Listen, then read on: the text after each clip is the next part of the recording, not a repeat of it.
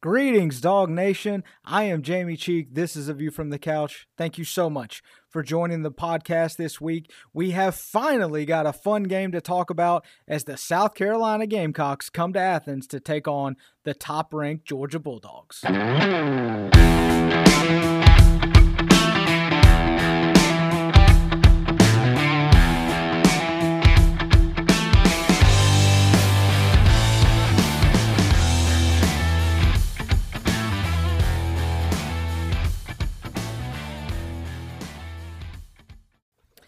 All right, after two really big weeks of college football to start the season, if you look through the week three slate, it definitely has one of those like letdown week feelings to it. But I'll point out a couple of things. First of all, we are too early in this season to start saying, meh, it's not really a great weekend of college football. Just go back two months when there was no college football and remember how thankful you would have been to be able to watch the games that are coming on this weekend but we are missing that marquee matchup. So we'll talk just for a few minutes to open the show today, just about a few things I'm looking at nationwide. And the first thing is anytime you don't have a big marquee matchup and you look at it on paper and you think, eh, maybe this isn't the week, uh, uh really interesting things are going to happen. That's usually the week when it all breaks loose. So, upset alert is absolutely the thing that uh, we should be on the lookout for. There's three different games uh, that involve top 25 teams that kind of jump out to me as interesting, and we'll talk about some of them as we go along today, but also as potential upsets. You got LSU going on the road at Mississippi State. Kansas State on the road at Missouri.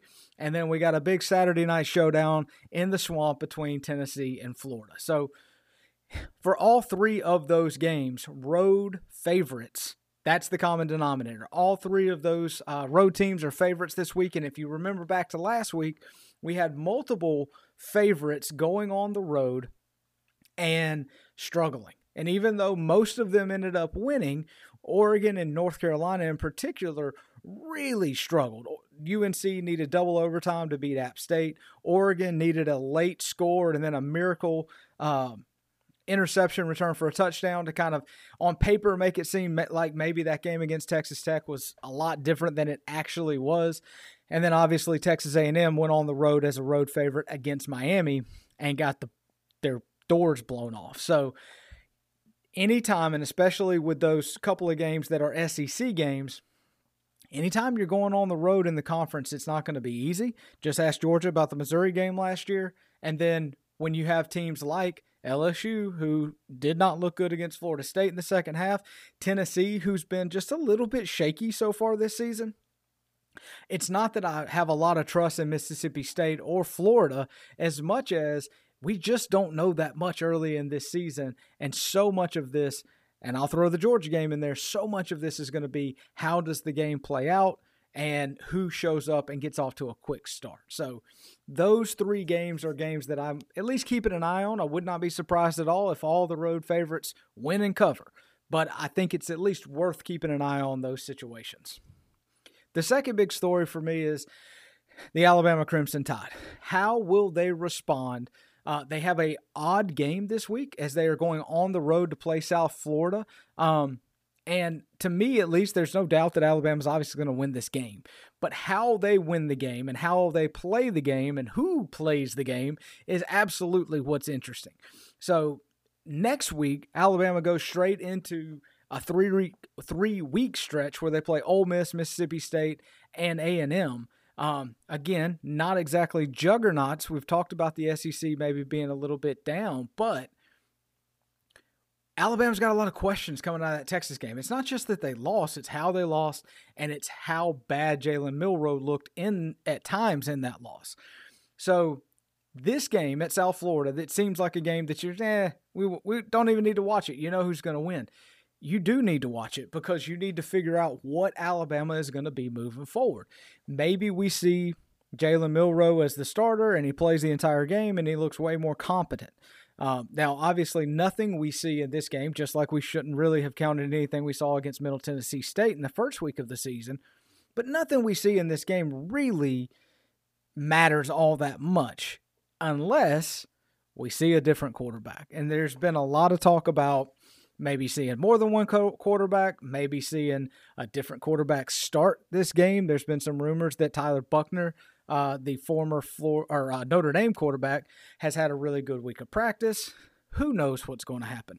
Milroe is plenty talented. It's just what he can't do that's causing the problem. So there's been a lot of negativity out there this week. There's been a lot of speculation about Saban and his future and a bunch of dumb stuff that's honestly not really worth getting into. But the key going into this game is going to be getting Milroe some confidence or going to a quarterback that the team can be confident in because there's a long SEC season ahead of Alabama and they can't keep playing games like they played against Texas.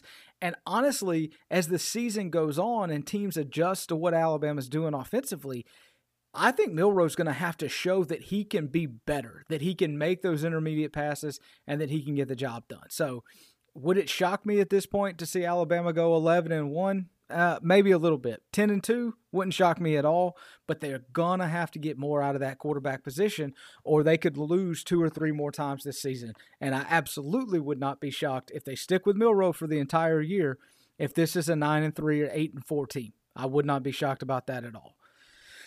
The last thing, conference play getting started. We had some great non conference games to start the season, and we had some really crappy cakewalk kind of games. There's a couple of those in Athens.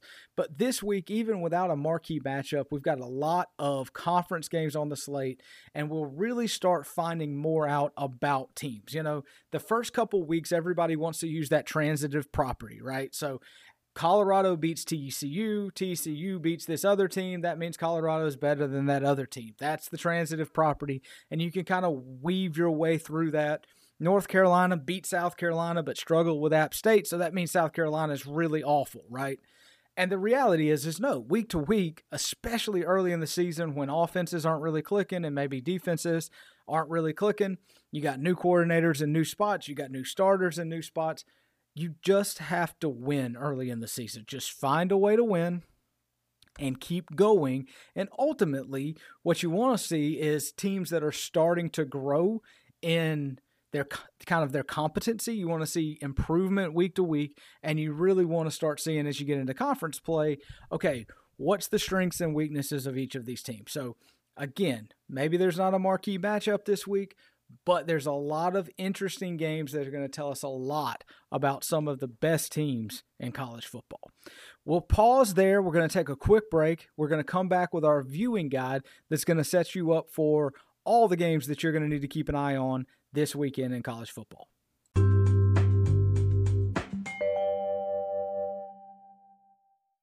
All right, let's definitely start talking about the quantity and maybe not the quality of some of these games, at least on paper. Um, there is a Thursday night game, but honestly, it's really not worth talking about. I think Miami's playing somebody, but it doesn't matter. We're going to focus on Saturday. And I've got four different games at noon that I think are at, we, at least worth keeping an eye on. Number three, Florida State at Boston College. This is the concept that I shared earlier. You've got a good team in Florida State that already has probably if not the best win, one of the best wins of the entire season on its resume. But they're starting conference play. They're going on the road. Not that Chestnut Hill is really the toughest place to play, but it'll be interesting to see how the way Florida State played against LSU, how does that travel? Okay, are they are they continuing to play at a very high level? Or do we see a little bit of a regression like we saw from some teams last week? Similar situation for Penn State on the road at Illinois. Let me circle back. Sorry, that Boston College Florida State game is on ABC at noon. Penn State and Illinois is the big noon Saturday game on Fox. I continue to believe that Penn State is right there with Michigan as the best team in the Big Ten. And uh, that game happens, I believe, at the beginning of November. But from what we've seen so far, I think those two teams are going to end up separating themselves from Ohio State and the rest of the Big Ten. So it'll be interesting to see how Penn State, as a road favorite, uh, I think they're about a six and a half point favorite, go on the road to an Illinois team that actually got its doors blown off last week by a Kansas team that played really, really well on Friday night. Um, so that's the noon game on Fox. Over on ESPN, you've got number 14 LSU at Mississippi State. This one is extremely interesting to me because for LSU, it's all about recovering from that loss to Florida State and starting to build their confidence back up towards trying to achieve what their ultimate goal was. Everybody going into that Florida State LSU game said, this is not a national title disqualifier for the loser. But it definitely took away any kind of room for error. And what you what you want to see if you're an LSU fan is go on the road to a Mississippi State team that's just frankly not on your level, still struggling with an offensive identity for good reason after what happened with Mike Leach, and take care of business. But it's going to be an 11 a.m. kickoff local in Starkville. The cowbells are going to be going crazy. And let's just see if LSU's up to it or if they kind of slog their way through it and maybe end up winning the game, but don't do it in an impressive way. So that's ESPN at noon. And then I'll give you SEC Network at noon, number 15, Kansas State at Missouri. I think Kansas State's going to blow the doors off Missouri. I don't think Missouri's very good at all. I'm not sure that Kansas State's great, but I think Missouri's a pretty bad football team at this point. At 3:30, we've got a few interesting games. Uh, obviously, the one most folks that listen to this podcast are going to be checking in on is South Carolina at number one Georgia. This is the CBS game of the week. Uh, CBS has been broadcasting Big Ten games the first couple of weeks of the season, so this is their first SEC game in their last season of broadcasting the SEC. If you watched games last weekend, you would have saw the graphic that ESPN kept putting up during that Alabama Texas game that the SEC comes to ESPN and ABC in 2024. So it remains to be seen what that looks like from a scheduling standpoint. But for this year, we know the marquee game, uh, at least the way they sell it, the marquee game in the SEC every week is going to be 3:30 on CBS. So I expect uh, a, a, a really raucous crowd, frankly, at Sanford Stadium. We'll talk about that here in just a little bit.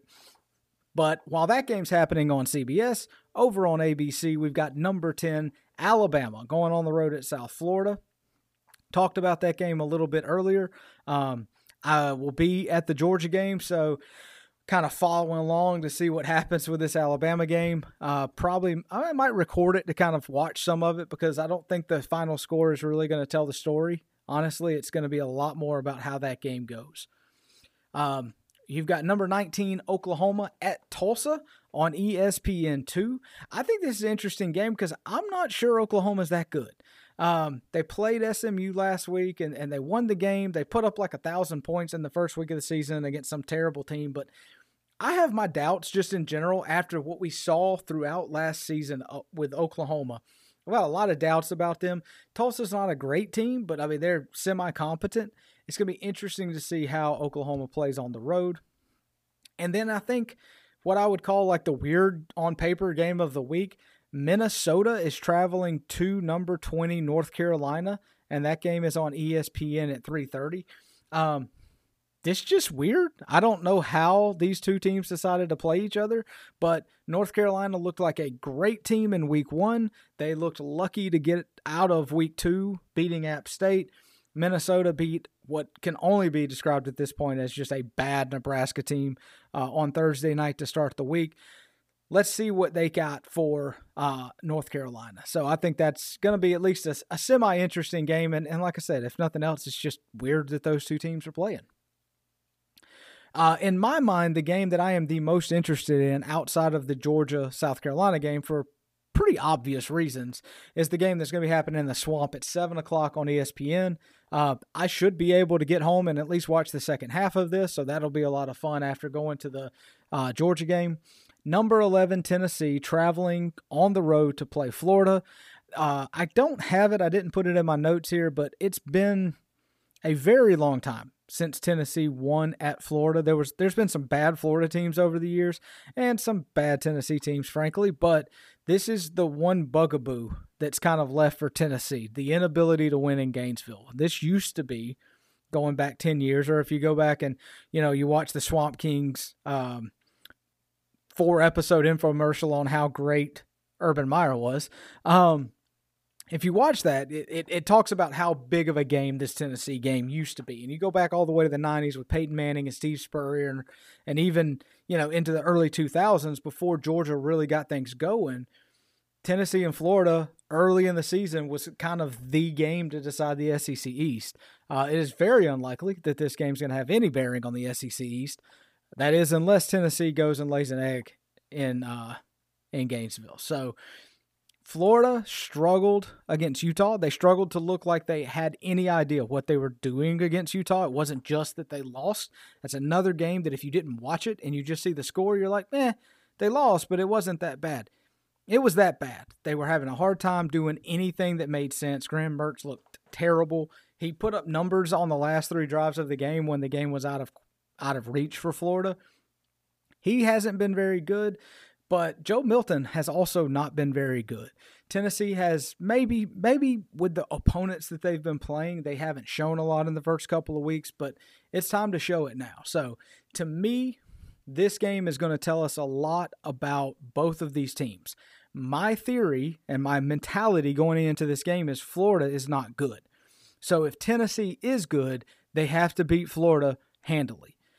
Because even if Florida stays in this game, my conclusion from that is not going to be that Florida is good. It's going to be that Tennessee is also bad. You see how that's going to work? Uh, that's that's what I believe. I've seen Florida play a decent opponent already in Utah. They're not good. Now, could they improve over the course of the season? Of course, but they're not good in any kind of way. They're nothing close to a top twenty-five team. So that game, seven o'clock on ESPN. Seven thirty. A couple games to keep a, uh, an eye on. Tech the North Avenue Nerds going on the road to take on Ole Miss in Oxford. That's number 17 Ole Miss, by the way. Uh, Ole Miss barely got out of Tulane last week uh, with their lives, playing a backup quarterback. So I have some questions about Ole Miss, but we'll see how they match up against the Nerds. That's on the SEC network.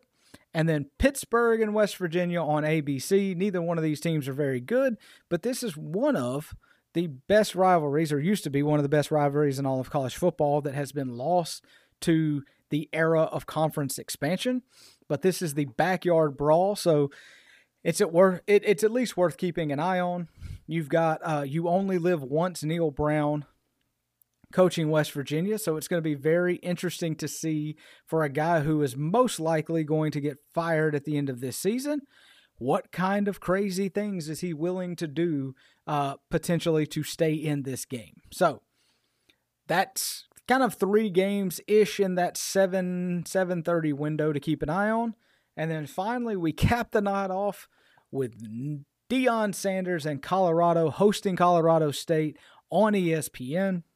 Game day is going to be in Boulder for this game. Uh, Big Noon Saturday is not going to the Illinois Penn State game that they're broadcasting as Big Noon. No, no, they're going to go and they're going to sit in a parking lot.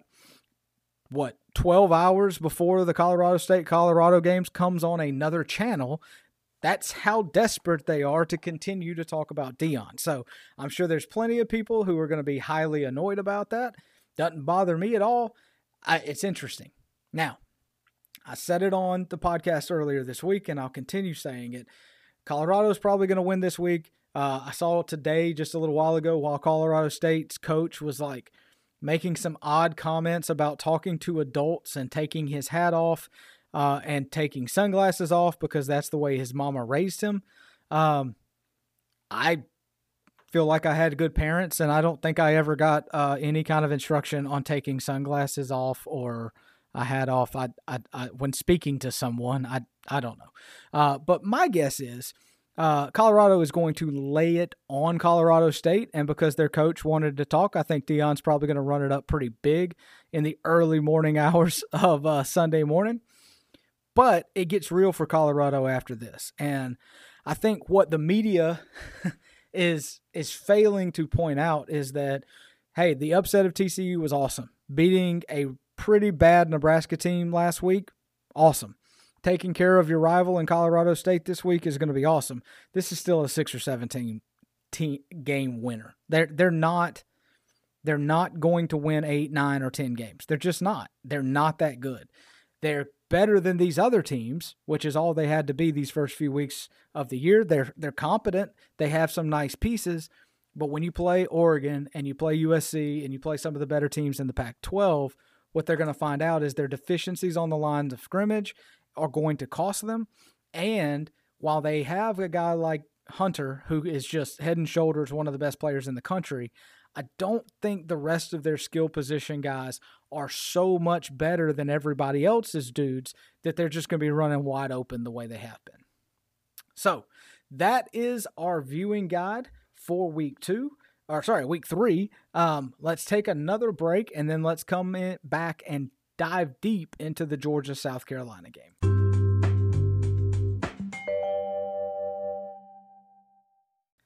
All right, Georgia, South Carolina, 3:30 on CBS. Um, after Alabama lost their game last week, Georgia now has the longest home winning streak in the nation. It's at 20 games. Um, but appropriately, Georgia's last loss at home was in 2019 against South Carolina. Will Muschamp, Georgia's co-defensive coordinator right now, was the head coach of the Gamecocks at the time. Georgia in that game was favored by 24 and a half points. They were ranked third in the nation. South Carolina had already lost a few games. Uh, they only ended up winning four games that entire season. But Jake Fromm threw three interceptions, including one that was returned for a touchdown right before halftime. And Georgia ended up losing that game 20 to 17 in double overtime when Rodrigo Blankenship missed a uh, like a 40 something yard field goal to send the game to double OT. So, or sorry, third overtime. So, Georgia leads the all time series against South Carolina 54 wins, 19 losses, and they've tied twice because that used to be a thing. Um, since that 2019 game, this has not been a series with any kind of close results. In 2020, uh, South Carolina came, or I guess Georgia went to South Carolina and won the game 45 16 and 21. It was 40 to 13. Uh, but that 13, to keep just a little bit on theme here, um, the only reason they scored a touchdown, the only reason South Carolina scored a touchdown was because of a pick six late in that game by then backup quarterback Carson Beck. Um, and then last year, Georgia went on the road in Columbia and absolutely slaughtered South Carolina 48 to 7. So Shane Beamer, uh, who coached at uh, Georgia for a couple of seasons under Kirby, is uh, the South Carolina's coach. He's done a pretty good job there.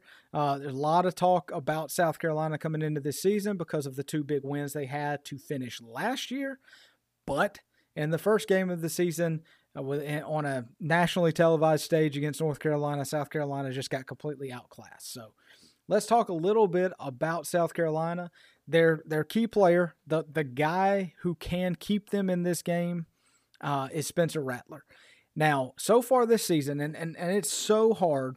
I love running through stats. I love talking about it. But when we're in week three, it's really it's a little tricky to have to deal with the stats, right? Because we've got such a small sample size. So just bear with me as we go through some of this. But so far this season, Rattler is 55 of 66. 83% completion percentage so far, and he's thrown for just under 700 yards, three touchdowns, and no picks. That is good. That is very good. Um, that completion percentage is much higher than he had last year when he only completed 66% of his passes. And the no touchdowns through two games, or sorry, the no picks through two games may seem like, you know, well, it's just two games. Well, last year he threw 12 interceptions to lead the SEC in INT. So the fact that he's been able to protect the ball even through the first two games has been pretty uh, impressive. So against North Carolina to start the season, he was 30 of 39 for 353 yards. That sounds like the stat line of a quarterback who would have won that game.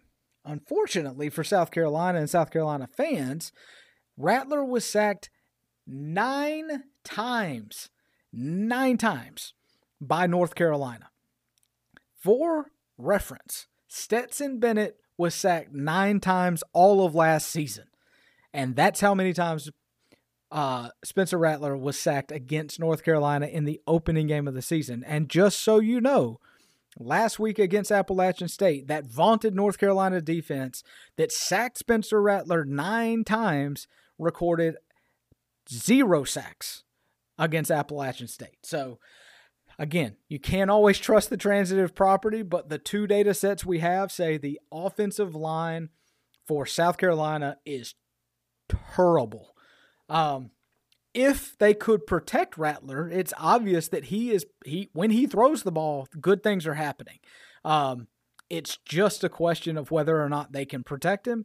And this offensive line, they you know maybe you're thinking, okay, well maybe they have some problems in pass protection, but yeah, they're running the ball okay, right? Uh, wrong. Uh, they can't run block either. As a team, South Carolina's run the ball 70 times this year for a total of 106 yards.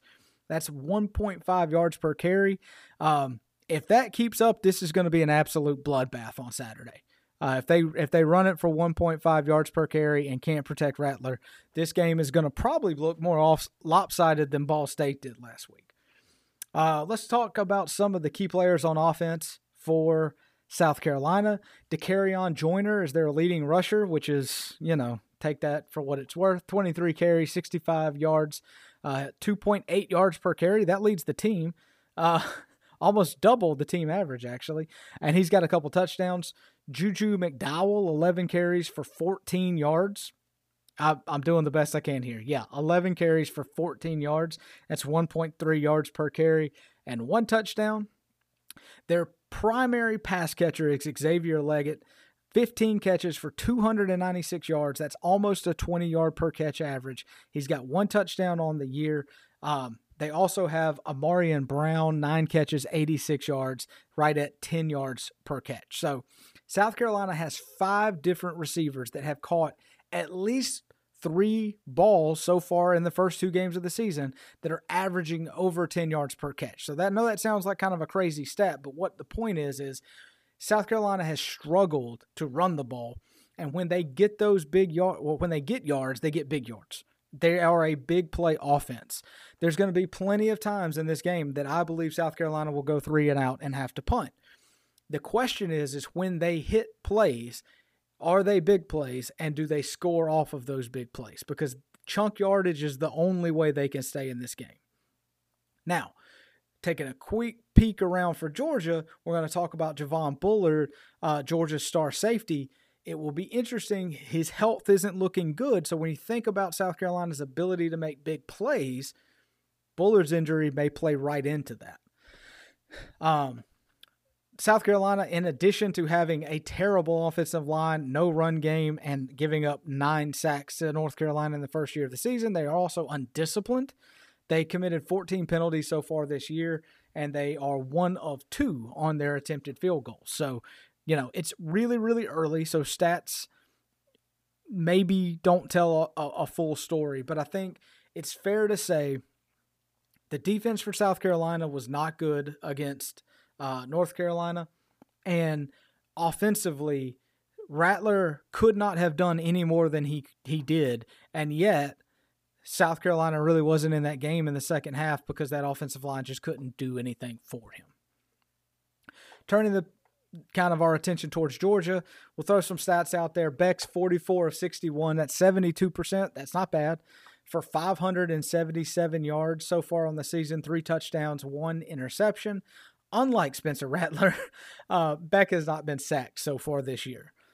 Kendall Milton is Georgia's uh, second leading rusher. 16 carries, 71 yards, about four and a half yards per carry, and a touchdown.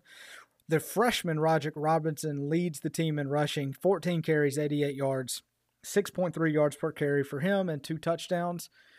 Uh, we're getting healthier offensively, defensively, other than Bullard, it seems like Georgia is getting healthier. So Daijun Edwards should be back this week. And I would, based on the way Dillon Bell ran the ball against Ball State last week, I would imagine they'll figure out a couple of opportunities to at least get him some touches out of the backfield. But when you talk about the three running backs, in my mind, it's Kendall Milton, Daijun Edwards, and Roderick Robinson. I think that makes it that that's where we're stopping. This is no longer we're playing vastly inferior opponents and you know a huge talent gap there is still a talent gap but this is a conference game it's time for georgia they're going to always rotate but it's time for georgia to kind of pare that rotation down a little bit which means and i cannot say this enough i'm done with the Cash Jones situation. I, I'm good. He's run the ball five times for nine yards. He's caught six balls for 56 yards and a touchdown, which isn't terrible. But I watched the first two games, and I swear to God, that man has run the ball 50 times and he's been thrown to 50 more times. It feels like every single play they keep trying to get the ball to Cash Jones, and I do not understand it. It seems like he's in the game constantly. And maybe I'm just negative and and this is just all in my head. But I am good on the Cash Jones experience. So um, I'm sure he's a nice kid. I wish him all the best in his future endeavors, but I am tired of watching him play running back. So with Edwards back, with Milton ish healthy, healthy as Milton ever is, and with Rod Robinson showing that he is a competent tailback, uh, good luck to you, Cash Jones. I hope you have a fun time wearing a baseball cap and holding a clipboard for the rest of this season. And as I say that, he'll be out there on the first snap of the game. I know he will be. Um, as a team, we talked about Georgia or South Carolina's inabilities running the ball. Georgia's run the ball pretty nicely 58 rushes for 258 yards. I know the Bobo haters will say that's not real numbers, but you know, unfortunately for you, that is not fake news. That is that's real. Georgia's almost running at four and a half yards a carry, which is good enough. Um, you know, I think they can do better. I, I, don't think there's any. I don't think there's any doubt that given the quality of the first two opponents, there's no reason in this world that Georgia should have struggled running the ball on certain plays. That they've got they've had some big plays and they've had moments where they've run it well, but there's been a lot of hand it off and get hit at the line of scrimmage. Uh, this week in particular, uh, offensive linemen, a couple of offensive linemen were asked in press conferences about, you know, how they played so far this season, and they both said very, very clearly it's not been good enough. Tate Ratledge, in, in, in particular, said, we haven't played up to our standard, and we have to be better, and we're going to be better. So they acknowledge that it needs to be better. We'll talk about that a lot here in a few minutes. So, um, from the pass game standpoint, I know Carson Beck's the worst quarterback any of you have ever seen, but through two games, Georgia has eight different receivers that have caught at least three passes, which, if you want to talk about offensive identity, that is the identity of Georgia's offense over the last few years. And moving forward, that's going to be what Georgia is about offensively. Georgia's primary receiver is whoever is open and wearing red. Okay. That's why a guy like Jermaine Burton left. He wants to be the number one guy. Now, AD Mitchell left, but that was a different situation altogether. But Jermaine Burton, he wanted to be the focal point of the offense. And the reality for Georgia is we don't have a focal point. Even though we have a couple of guys, one guy in particular that is a generational player in Brock Bowers, Georgia's not going to force the ball to anybody. There's plenty of guys out there, and they're running plays where, you know, you might not have a a 10 out of 10 receiver on the team, but you've got a field full of seven and a half out of 10s, and they'll all catch the ball when they're open, and somebody's going to be open because there's so many of them. So, so far this season, um, you know, Georgia has shown that they will not force the ball to anybody other than Cash Jones, apparently.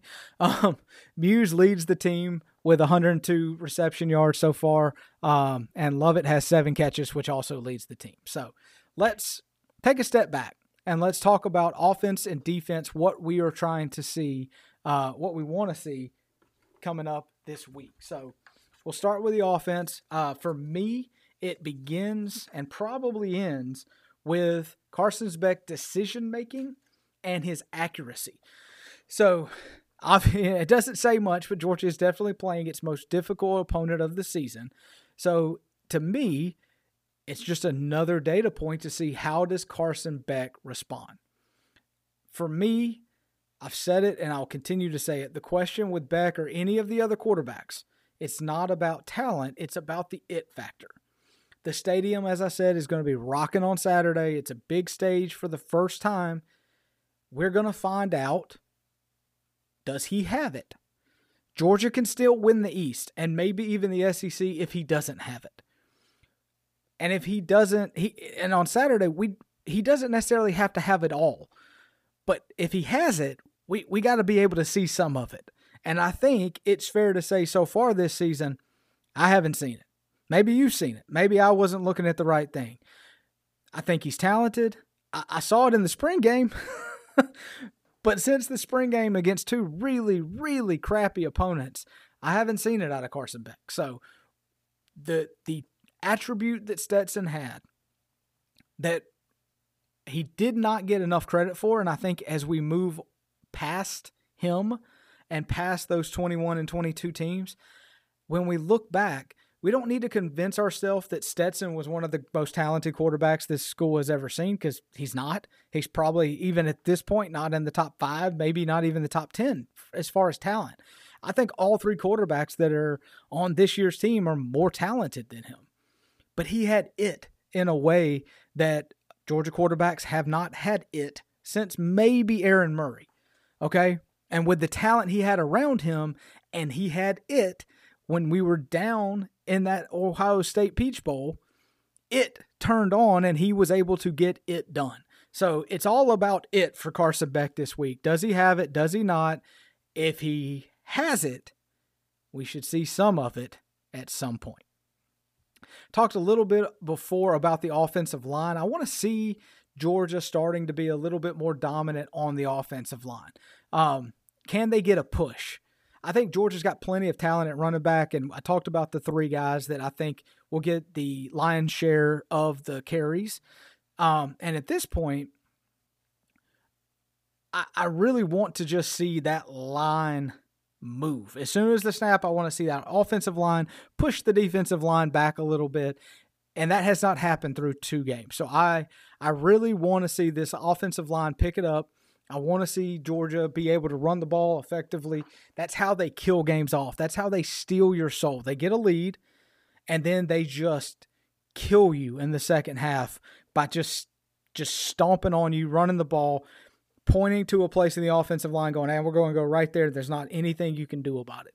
And I want to start seeing that. It's also going to help Beck if the opposing defense has to bring a safety down to stop the run. Because if they can stop the run, all you know, just just with their defensive linemen and linebackers, it's going to make it much more difficult for him to find open people in the secondary. The third thing that uh, we're going to kind of talk about is Ladd McConkey. It's still up in the air, which probably means he's not going to play this week. If he doesn't, I'm sure that means they'll go ahead and hold him out against UAB, and that means he's not going to play until we play Auburn on the road at the end of the month. Without Ladd, I still want to start seeing some some separation at the receiver positions. And I don't mean like physical separation, that would be great, but I really want to start seeing some guys establish themselves the way that I think we've we've seen a little bit from the running back position. So, um, you know, Brock is obviously our number one guy. Uh, they're going to try to get the ball to Brock, but the reality is that if you are the defensive coordinator of South Carolina or any other team that Georgia plays throughout this season, your focus is going to be Brock. And of course, you'd be stupid if it wasn't. So, who takes advantage of the fact that they're going to be focusing on Brock? Now, the the key here, going back to Beck, all of these are going to keep going back to Beck, okay? Beck has to be willing to throw it to somebody else other than Brock, even if they want to get Brock the ball. So, like, that was something that going back to Stetson, he was good at. He found ways to get Brock the ball, but if Brock was covered, they're not going to be like, well, we're going to force it. He, he didn't do that. At least most of the time, Stetson didn't do that. So, if they try to double Brock, which you kind of have to do unless if you're going to try to stop Brock, that means somebody else, at least one other person, is one on one somewhere else on the field. So who can get open and make plays? Um, if they don't double Brock, for the the love of all things holy, give the ball to Brock. But he's your best player. You got to get him the ball, but you don't want to force things. Mews has been great. Okay. Um, love seeing that guy with the ball in his hand, and I'm sure George is going to continue to find ways to get him the ball.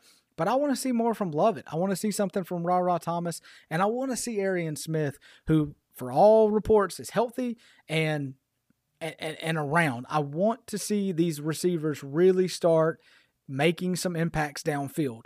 North Carolina hit South Carolina for big long gains, 37 yards, 34 yards, 28 yards. Georgia's got to be aggressive. They have to be able, and this is this is both. It's play calling, but it's also Beck being willing to make those aggressive throws. Not stupid throws, not throws into multiple coverage, but just be aggressive and let your playmakers go out there and make plays. Um, you cannot, you cannot look at one guy and then check it down to Cash Jones. Uh, apparently, I'm just going to keep going back to this Cash Jones thing, so sorry about that. Um, the fourth thing and the final thing that I want to see out of the offense is I want to see a recognition from Mike Bobo that he is driving a Mercedes of an offense and not a Toyota Corolla of an offense. Georgia might not have a Heisman Trophy candidate, okay? But Georgia has got just gobs of talent. And Beck has had no sacks. He's had all the time in the world. While the run blocking hasn't been great from this offensive line, the pass protection has been wonderful. Take your time. You'll have it even against a better opponent in South Carolina. The offensive line is going to give you time to make throws. I want to see aggressiveness from this offense. And it's, like I said, it's not just Beck making the throws, it's Bobo willing to test the outsides of this defense. Okay everybody gets tired of watching somebody run up the middle all the time. And yes, from time to time, you pop one up the middle, and I completely understand why you have to run up the middle, even if you only gain two or three yards. Making the other team aware that you're willing to run up the middle sets you up for the next thing. I completely buy into that. But I'm telling you, they're going to attack Mike Bobo in the booth tomorrow after or Saturday afternoon. If he does what he has been doing on multiple drives this season run it up the middle, run it up the middle, and then obviously pass on third down because it's third and eight. You cannot do that. He's got to be dynamic in his play calling. I think he has been for the most part this year, but there are times when it almost seems like he's distracted and he just takes series off. So I want to see the best Beck. I want to see the best offensive line. I want to see the best from our receivers, and I want to see the best from our offensive coordinator. Let's take a quick break and we're going to come back and talk about the defense and what I want to see out of them. And we're going to go ahead and offer a prediction for the Georgia South Carolina game.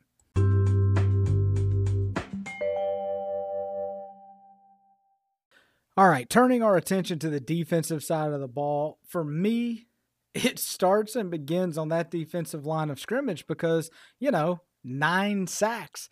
North Carolina obviously had a great game plan for how they were going to attack the South Carolina offensive line, and that has got to be the starting point uh, for the blueprint that Kirby and the defensive staff is going to try to implement this week.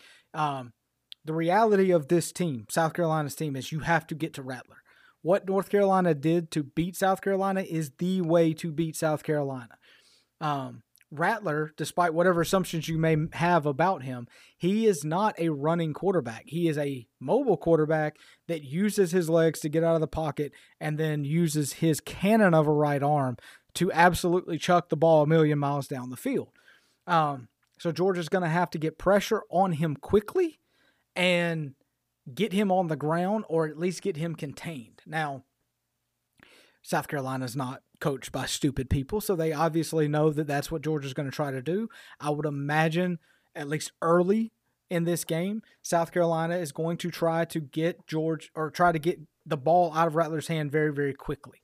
Now, Georgia is usually excellent on quicks, you know, swing passes, screen passes, that kind of stuff. So uh, it's it's all about playing within themselves, being aggressive, but just being smart about the way you're playing defense solid tackling, keep guys in front of you. If Georgia does that, I think South Carolina is going to very, very quickly find themselves behind the sticks. And I think that is the situation that Georgia has to be a, you know, really trying to to get those negative plays, those havoc plays against South Carolina. Now, missed tackles in the backfield could end up being huge gains for South Carolina. I talked about the fact that they really thrive on getting those trunk chunk plays down the field. If Georgia doesn't get to him and he's able to get away or slip tackles, he's going to throw the ball deep. And that puts a ton of pressure on that defensive backfield to make sure A, you don't lose a guy in coverage because maybe the play is extended a little longer than than normal. And B, you can't get called for a bunch of pass interference and give them first downs, you know, cheaply. So it's really going to be tough. You know, Georgia hasn't gotten great pressure in the first couple of games, but in truth, they really haven't shown a whole lot defensively. Um, if they're able to get pressure with the three down linemen, the game's over. That that's it.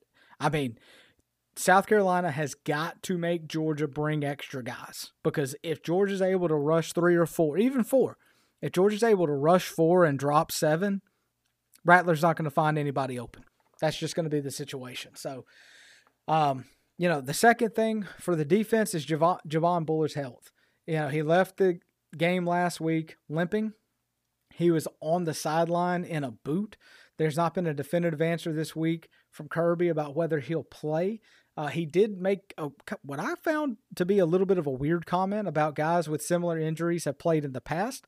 Don't know why you would say that because now if Bullard doesn't play, then it's kind of saying, well, other guys were tougher. So I, I, I don't know. It was an odd comment to me. Um, we may know more later in the week, maybe at his Friday press conference. But um, my guess is Bullard's not going to play, and you're going to have to go with, uh, you know, somebody else. And and all reports are that it's going to be DDS. And this was the guy. If you go back to the preview pod, I said his name one time. I'm never going to try to say his name again. So DDS is going to be the guy trying to take uh, care of stuff in the backfield. Now, here's a very fun story about DDS. He was hit by a car the week before the Clemson game on campus. And he's okay, but he's missed some time. He missed some time that year because he was, you know, hit by a car on campus. Now, his initials being DDS and getting hit by a car, which is the Department of Driver Services, that was just something I felt like I needed to say out loud on this here podcast. So I've said it and we'll move on. Um, Starks, Malachi Starks, and Tykee Smith have been excellent in the secondary so far. So even missing Bullard, I think Georgia's secondary is plenty good enough to play well against Rattler and these receivers. We, you know, I've already said it. He has a primary receiver. Georgia's just going to have to keep their eye on him. He is obviously their biggest target. He's a big dude. That's Joyner. Um, no, sorry, I said the wrong name. Legette, Xavier Legette. Um, so focus on that guy. Make somebody else beat you, right? But ultimately, it's going to be about the pressure. If Georgia is able to get pressure, Georgia's going to win this game. Now, the third thing that I want to talk about with the defense actually has nothing to do with anybody on the field, but the 12th man. Historically, Sanford Stadium has not been known as a difficult place to play. The stadium, uh, if, if you've been to opposing stadiums, Georgia Stadium is built very much outward instead of upward. Now, yes, there's upper deck and there's a 600 level where you feel like you are losing oxygen and could probably jump onto the moon if you needed to. But um, just because it's kind of built in kind of a diagonal out kind of way, the sound in the stadium just historically it has not been like Death Valley or um, you know some of the louder places to play around the country it's just it just does not supposed to get that loud. That's that's always been the rap for sanford stadium. But the reality is that tough places to play are mostly attributed to the team on the field and less to how loud it is. Um, and i think that's true but i also think that you can point to three times in the last two years where georgia's crowd made a significant impact on the game. In 21 arkansas and kentucky both came in here ranked I think they were both ranked in the top 10. Kentucky might not have been ranked in the top 10 when they came in, but the crowd was absolutely nuts. And both of those teams got completely spooked by the environment. Arkansas, I've, I've never felt bad for another team inside Sanford Stadium, but the way Arkansas just completely melted in the first half of that game uh, was it, you made them feel bad for the guys. Kentucky was similar later in that same season. They just they they could not handle the noise all of the, just the entire atmosphere. There is no doubt that last year in the 1v1 matchup with Tennessee, the crowd had a huge impact with all those false starts that that Tennessee offensive line dealt with. Even into the third and fourth quarter, they were still having that that same energy level up, and you still had guys jumping off sides or uh, false starts. So I think this is going to be a very hot crowd. Now, this is the third home game in a row for Georgia. Usually that means that everybody's a little sluggish, but because the first two games were so uh, against such inferior opponents, I think everybody's really ready for this one. And there's a little bit of a feel in town about all right, this, this it, it's time for football season to actually start now. So the fact that it's the 3:30 CBS game, I think, also gives it a little bit more juice in our head. So I very much expect a very very excited crowd. The weather looks absolutely beautiful for Saturday. I think it's going to be an awesome atmosphere. And with all the pressure that the offensive line for South Carolina is going to be under after such a terrible performance against North Carolina, I would not be surprised to see some early false starts from that South Carolina offensive line. And if that happens, the craziness is just going to grow exponentially inside Sanford Stadium ultimately, I think this game is actually this is the opposite of what uh, you're going to hear from a lot of people. Okay, you always hear about fourth quarter games, second half teams. Kirby talks about we're a second half team, we're a fourth quarter team. Georgia won the national championship in 21, according to Kirby and Nick Saban, because Georgia was a fourth quarter team. This is a, a first quarter game, folks. It's going to come down to the first quarter, which sounds backwards, but the reality to me is upsets happen when the underdog is allowed to stay in the game early and have hope. Georgia jumped on South Carolina last year. They were up 14 to nothing at the end of first quarter. They were up 24 to nothing at halftime and the game was over. In 21 it was 26 to 6 at halftime. Georgia has started incredibly slow in both of the first two games and I am incredibly concerned about that.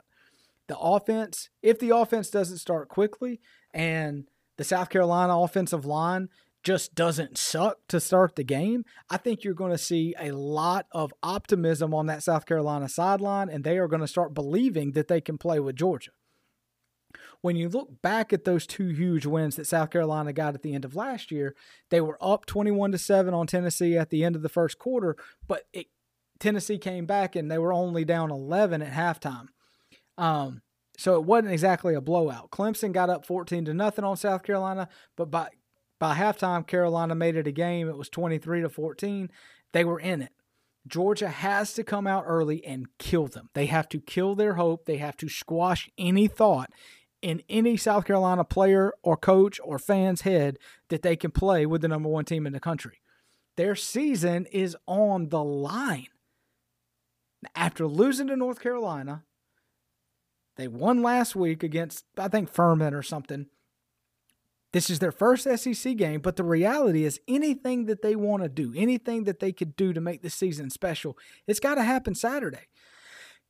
If they they don't have any chance to achieve anything real if they lose to Georgia, they're 1 and 2 and they're a, they're a game and a half essentially behind Georgia in in the SEC East. I don't think South Carolina was really, you know, a contender for the East, but they have to believe they are. But if you start out one and two, that's it.